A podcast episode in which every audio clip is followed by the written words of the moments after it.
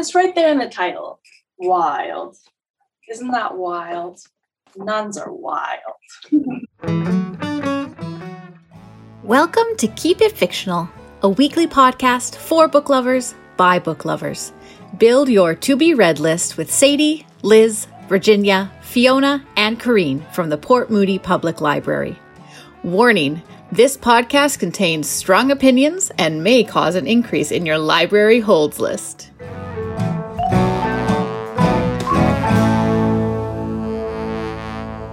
They say that truth is stranger than fiction.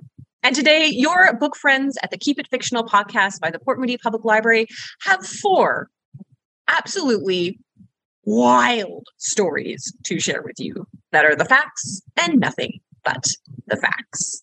So, my fellow nonfiction readers, today, this is a special day for us. It's a special day for us.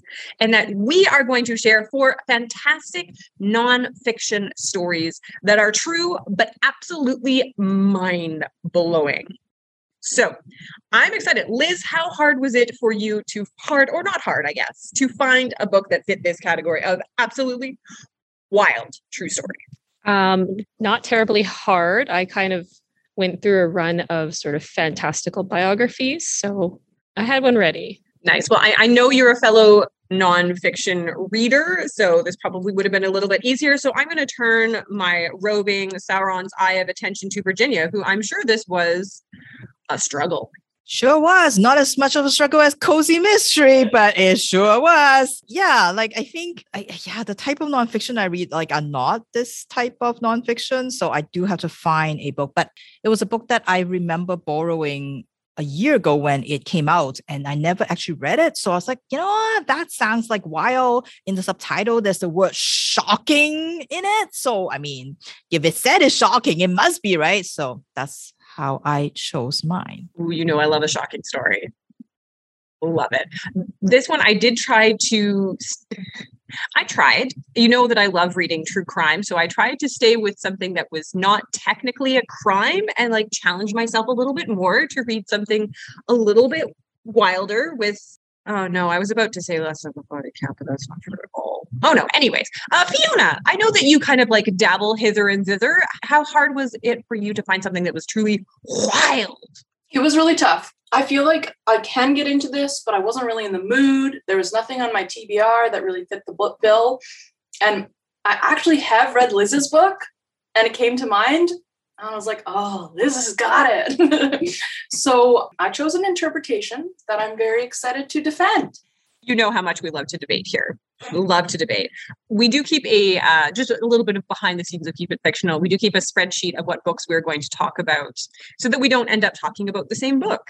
And Fiona's entry for this particular session was just secret interpretation. So I have been waiting on tender hooks to learn exactly what an interpretation of a wild true story is because I would have thought that would be pretty basic but apparently not. Hmm. All right. I will start with mine because I just finished it yesterday. It was an experience. It was a journey that I and uh, by proxy, my roommates also went on because I kept having to like stomp downstairs and like, let me reach you this. Um, and at a certain point, they were worried about my health. So this was a wild ride and in fact, one that we are still currently on, which actually kind of links back to Keep It Fictional. There's actually a link between this book and our podcast, in that on January 6th, 2021, we were about to start a live recording of the Keep It Fictional podcast. And I just happened to be kind of browsing through maybe it was Twitter or Facebook, and I started seeing some information coming out about what was happening in Washington, D.C. At first, there were protests of steal the vote and a lot of people gathering outside the Capitol building. And, you know, there was a, a, bit of people poking fun at these protesters, kind of strangely dressed, holding up signs with giant Qs on them or talking about an oncoming storm. And I thought, well, that's very odd. And then they breached through the barriers and then we started getting live stream footage of them walking through the building, going into people's offices, going on the floor of the Capitol building just before we started recording. And it was shocking. Um, it was almost incomprehensible to understand what was going on because it, it just it's kind of inconceivable nothing has ever happened like that in in us history that wasn't wasn't an external war force of like 1812 coming to to burn down the white house but it was an internal attack an internal insurrection and so i remember being really shaken before we started recording that podcast so when it came time to talk about a wild true story. I wanted to kind of tackle something that I truly did not understand, something that I just don't get. And so I decided to look at kind of the fundamental underpinnings of what happened in the 2021 Capitol State attack.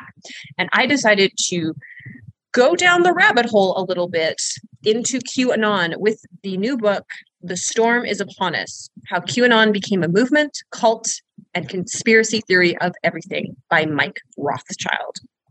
Um, this is a brand new book that is a really good overview of what QAnon is, as far as anyone can tell, because its uh, origins, past, present, and future are really shady. And as someone who only had like a vague idea of what Q was, it was some sort of strange conservative movement that really liked Trump. I really had no idea that the reality was much, much much stranger than I thought it was. Mike Rothschild goes over its beginnings, um, it, it, that it started on 4chan, which is a in horrible internet site, mostly the haven of neo Nazis and pornography. And it started as many of these kind of strange people pretending to construct a reality that people kind of play in uh, someone posted something on October 28th that uh, Hillary Clinton was about to be arrested. And it gave a time and a date, like she's going to be arrested next week, and kind of signed their name Q. And people, for whatever reason, latched onto this, even though clearly this has not happened or ever happened. And what kind of started spiraling is that this poster, um, identity absolutely unknown, um, continued to make what is now called drops. They are cryptic messages, kind of think like um, Nostradamus predictions, like, oh, big things going to happen, power to us all, insurrection, the storm is coming, October 15th. And to an outsider, if you saw that message, it would seem like absolute gobbledygook. But if you are inside the Q movement, you believe that this individual is a high ranking military insider, that they are part of a epic secret shadow battle that is going on between the forces of good and the forces of evil. And the forces of evil are Democrats, Hollywood elites, the business world, the media, the New World Order, and as Rothschild points out, rife with anti Semitism. It's the oldest story ever told. And there are people who, for profit or because they believe it, spend their time decoding these cryptic messages and sharing the message with their followers. And sometimes these are things about the Clintons drinking the blood of children. Sometimes it's about the network of child sex trafficking that is happening behind everyone's knowledge and various other things. And that Trump is the savior, the golden boy who is going to take out all of this. Right. So that's where we start from in this story. And then it just gets worse. Um, Rothschild is a, uh, it's a very succinct understanding of what QAnon is, its impact, um, how it has perpetuated acts of violence, how it has destroyed people's lives, people's families. He does a really good job of discussing like, is it a cult? What is it? Is it a new religion? Is it a movement? How can you help someone that is currently caught in that kind of spiral of QAnon? And what I thought was the most interesting part was how he talked about how COVID and the pandemic and isolation really amplified the Q message to people who wouldn't necessarily have believed or been a part of that before. I think this is a really relevant book, frighteningly relevant book, because one of the stats in the book is that in December 2020, a poll by NPR Ipsos found that about a third of Americans believe in the existence of a shadowy deep state pulling the strings of international politics and that it could be up to 8% of Americans that believe that the QAnon conspiracy theory is very accurate and that 10% find it somewhat accurate.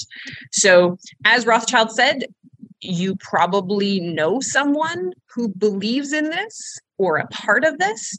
And so I think it's really important to be aware of what it actually is. So yeah, that book is The Storm Upon Us by Mike Rothschild. Oh, it's not a read that you should do in one sitting because it is a lot. It is so much. It is extremely upsetting. it is extremely upsetting, but I think very necessary reading. I wouldn't say that it's a really it's not a big deep dive, it's more of a surface look at it. So if you're just kind of wanting to get the bare facts of what this is all about, or if you start hearing a friend or family member who has been targeted by QAnon to start believing some of their things, um, you should read this book to just be aware of exactly what is going on. And yes, it is wild. All right, I move on to Virginia. Virginia, I know this is going to be a struggle for you, so let's hear it. Right, right. Okay, so yes, it was because I'm not a nonfiction reader. So, however, however, I feel like I not only pick a wild story, like I said, because it has the word shocking in the title, but I feel like the choice in itself is wild. The fact that I chose this book is wild because it is a known fact, and we've talked about it very recently, that there is a book friend on this podcast where my book planet and their book planet are like far, far apart. And that once a year, they will meet and they will say hi just once a year. And then for the rest of the year, they will have to stay as far away as possible. For the good of the universe, they need to stay far apart. However, at least I think our book planets are in the same universe. They are staff at the Port Moody Public Library that I feel like my book planet doesn't even know that their book planet exists because they are exist in two different universes. And one of them in particular also is named Corinne.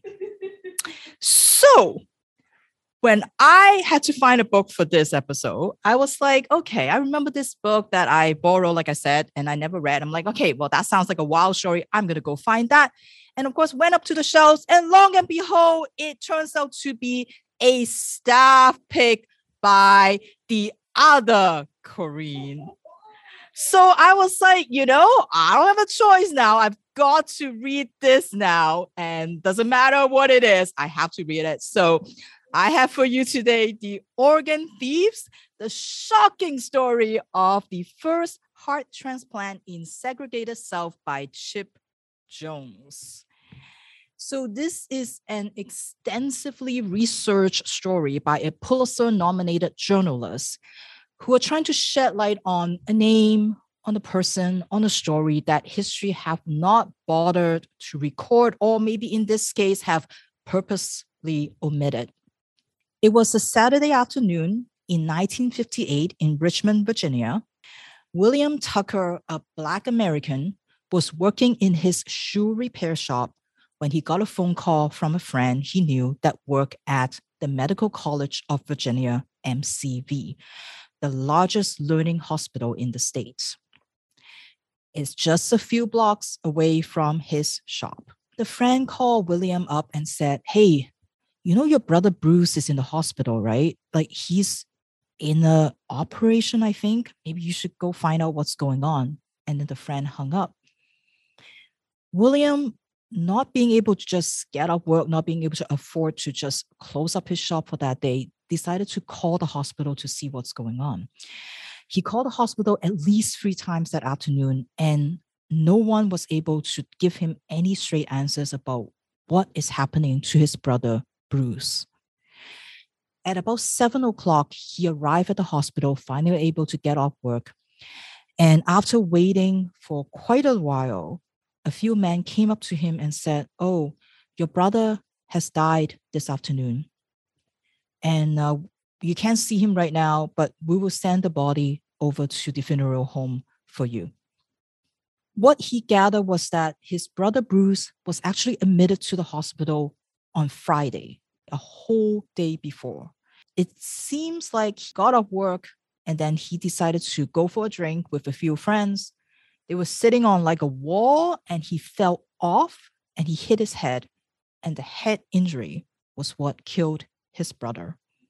On Monday morning, he went to the funeral home and Mac Jones was the funeral director and he was preparing the body for burial. But Mac Jones told William Tucker that I was getting the body ready and uh, your brother is missing a heart and his kidneys. They are not there. And william tucker was like wait but it was a head injury that killed him.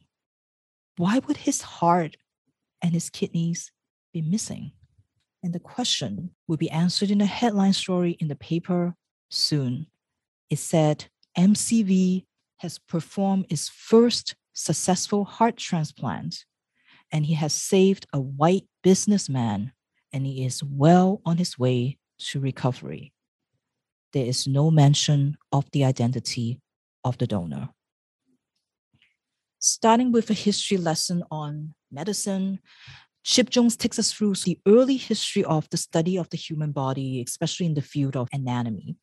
From stories of grave robbing, how you go about procuring bodies for medical research purposes, which is something that in the 19th century MCV is fond of doing, leading to warnings to black kids telling them now don't go out at night or else the night doctor is going to snatch you up from that to the race to be the first to successfully transplant a heart into a human body, to all the experimental procedures that were done on unsuspecting patients, the use of animals in order to do tests, and the complete lack of ethics or this concept of consent and the whole idea of transplant and the whole controversial nature of transplants that a lot of people don't believe that that is kind of the thing to do. But yet there are a group of doctors who are just dying to try to try to make this happen. And all the things that was done in the name of medical progress. And all of this against the backdrop of richmond virginia during the 50s and the 60s, during the civil rights movement, the mandate for integration in schools, in hospitals, and the opposition to these long standing traditions of segregation. And all this leads to the tragedy of Bruce Tucker, who arrived at the hospital at the absolute wrong time for him and his family.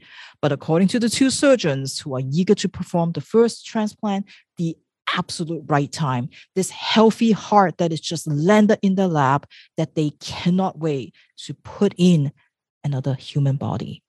We were then taken through the trial, the lawsuit, William Tucker being represented by Douglas Wilder, who is the future first Black American to be the governor in Virginia, and how through the trial, they debated the concept of death.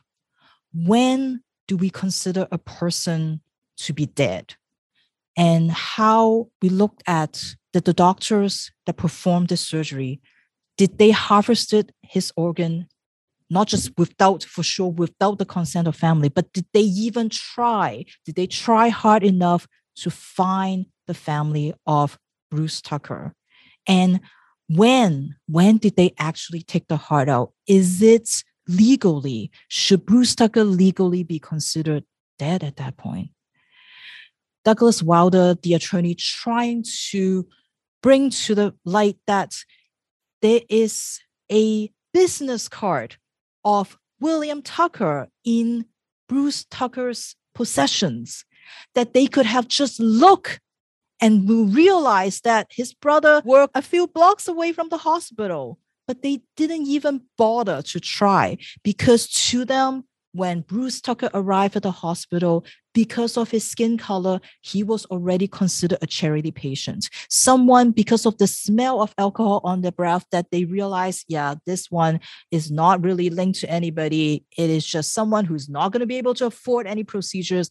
They are somebody that, you know, the hospital is going to suck up all the costs to pay for this person. They have already written him off. It is one of those stories, I think, that, again, not just illuminate the whole story of race and and the kind of discrimination that's built into the medical system but also like a really good look at what should be done in the name of progress in the name of medical progress in all of this, Chip Jones let us know that there was no remorse shown from any of the doctors. All they are saying that and all they are asserting is that they have done nothing wrong and that Bruce Tucker's name is left out of this important history of organ transplants and that how this is the the 16 the 16 case of a successful organ transplant but his name is completely left out of it and is forgotten so I think if anyone is has read the immortal um, life of Henrietta Lacks, um, if anyone is interested in sort of medical history and some of the very unknown stories that have that has not been told, um, I think this will be of interest to you. So again, this is the organ thieves: the shocking story of the first head transplant in the segregated South by Chip Jones. Fantastic, thank you, Virginia. All right let's go over to Liz. Okay, Liz, with the book that I apparently stole from Fiona, led me to think of another book that I read this year that actually would have been really good for this episode. So sorry, Fiona. Anyways, this one that I have here for you today is by a Canadian author. She uh, also is a journalist by trade and her name is Pauline Dakin. And the book in question is a memoir, a biography. It is called Run, Hide, Repeat, a memoir of a fugitive childhood. All right, so as you can surmise from the title, it is about her childhood on the run. And this story involves primarily herself, her mother, and her brother.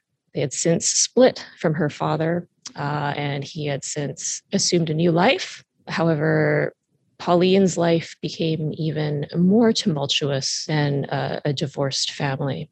Twice, her mother had made her and her brother pull a disappearing act. So, going to school one day, socializing with friends, and then the next, Pauline was gone. No goodbyes, you know, leaving no trace behind of where they had lived, who they had interacted with. And in fact, by age 11, Pauline had attended six schools in seven years. Now, it wasn't until the age of 23, so literally an entire childhood of living a very disjointed family life, that her mother revealed that they, as a family, were on the run from the mafia.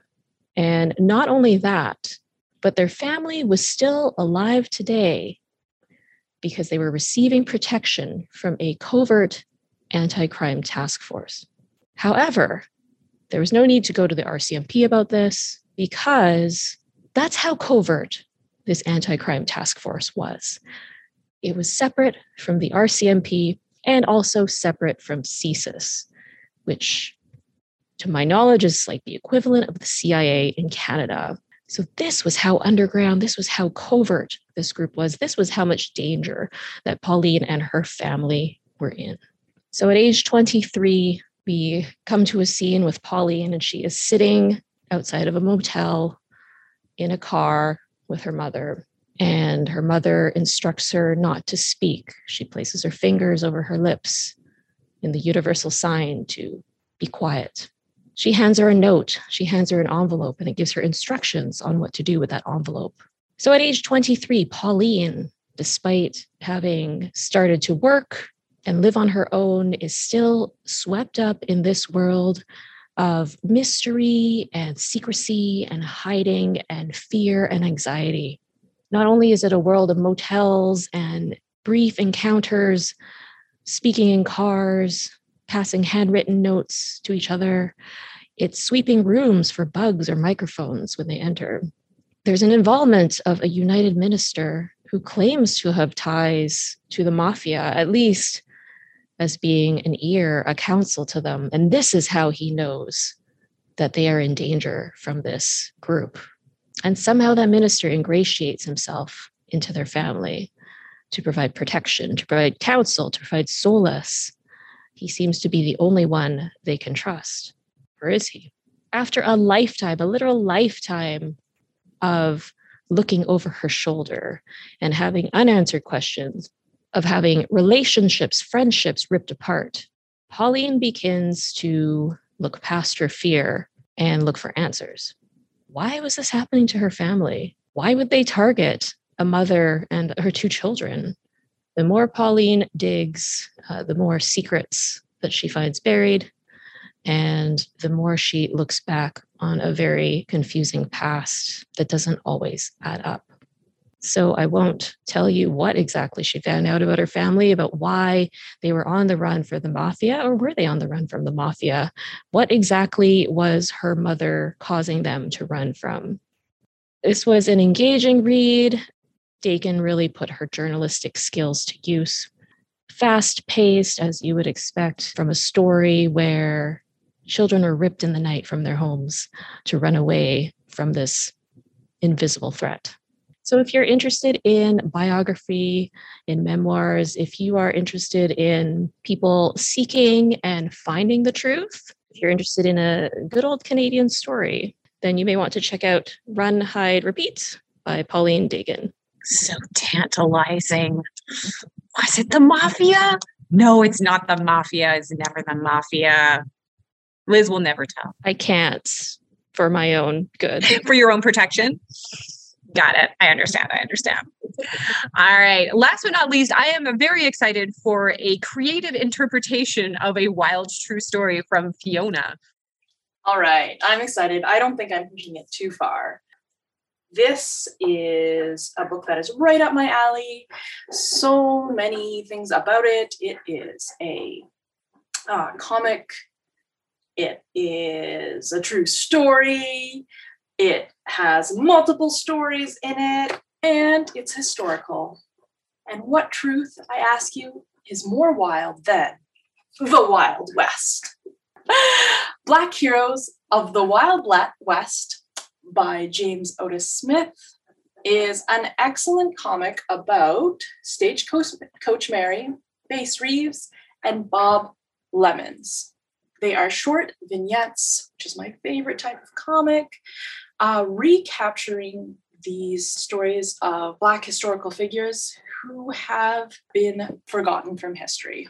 Another wild thing about this is, I think, how Black people have often been written out of the North American narrative about the Wild West. It is a convenient retelling for white supremacy. And I really, really appreciated this opportunity to uh, view the Wild West through a different lens. Some of these stories are actually like pretty cool and pretty wild. Stagecoach Mary was a woman who was born into enslavement and she was born into enslavement and then uh, after emancipation um, she basically just lived a like just very varied what uh, life of entrepreneurship and great friendships. At one point she lives in a convent so that was exciting for me and her best friend is a nun. Um, and she was an absolutely amazing figure just living a very rugged uh, life in the Wild West, um, but also very community based and completely giving the finger to gender roles. So at one point, she opens a restaurant and she's known for her generosity around town. Uh, you know, she picks up the tab if she sees that someone's having a hard time. Then she opens her stagecoach coach business in which she does deliveries and uh, whatever the weather. If she has to go out on snowshoes, she makes sure that that delivery is done. She's also a cigar smoking, gambling woman who is given the respect of a white man uh, when she goes to the taverns, uh, and she's not afraid to throw a punch. So, a very, very cool woman that I was super excited to learn about. Bass Reeves is a bounty hunter, and Bob Lemmons is a um, like a not a cattle driver, but someone who breeds and looks after horses and kind of like does his own Wild West thing. And there's a little discussion in the back about uh, whether or not the Lone Ranger is actually based on Bass Reeves. Uh, another thing that I love, this book has excellent an in, excellent intro and end notes, contextualizing everything. Um, it also talks a lot about Indigenous people in the Wild West and the relationship between Black people and Indigenous people. So, again, really rewriting that history in, in a way that it has often been ignored and lost, plus done in a comic book format. So, pretty much uh, my dream. If you enjoy Wild with maybe a little less anguish, uh, I highly recommend Black Heroes of the Wild West by James Otis Smith. Nicely done, Fiona. Nicely done. We were just giggling at uh, you were just trying to make your case by saying the word wild over and over again. we're like, I wonder if there's going to be a nun in this one. And there was. and there was. Liz called it. Liz called it. It's right there in the title. Wild. Isn't that wild? Nuns are wild. I don't know if that's the adjective that I would personally choose, but um Well, I mean, you made a case, Fiona. You made a case, and and you made it work for your particular uh, proclivities. So, well done, well done to all of our readers, and we we encourage all of you, whether you are like hardcore fiction people or like a memoirist, to like take a chance on a nonfiction. Take a chance. Inside, you will find engaging narratives and stories. You will find fascinating, unforgettable characters you will learn something about the past that you hadn't known but should known. Um, there'll be twists there'll be turns there'll be mafia. You never know what will happen but uh, yeah we encourage all of you all of you just take a chance on a nonfiction. Take a chance in the wilderness. Good reading everyone and goodbye. Thank you for listening. If you like our show please tell a fellow book lover about it you can find a list of all the books we discussed in our show notes. Join us next week for another fun book chat. Until then, keep it fictional.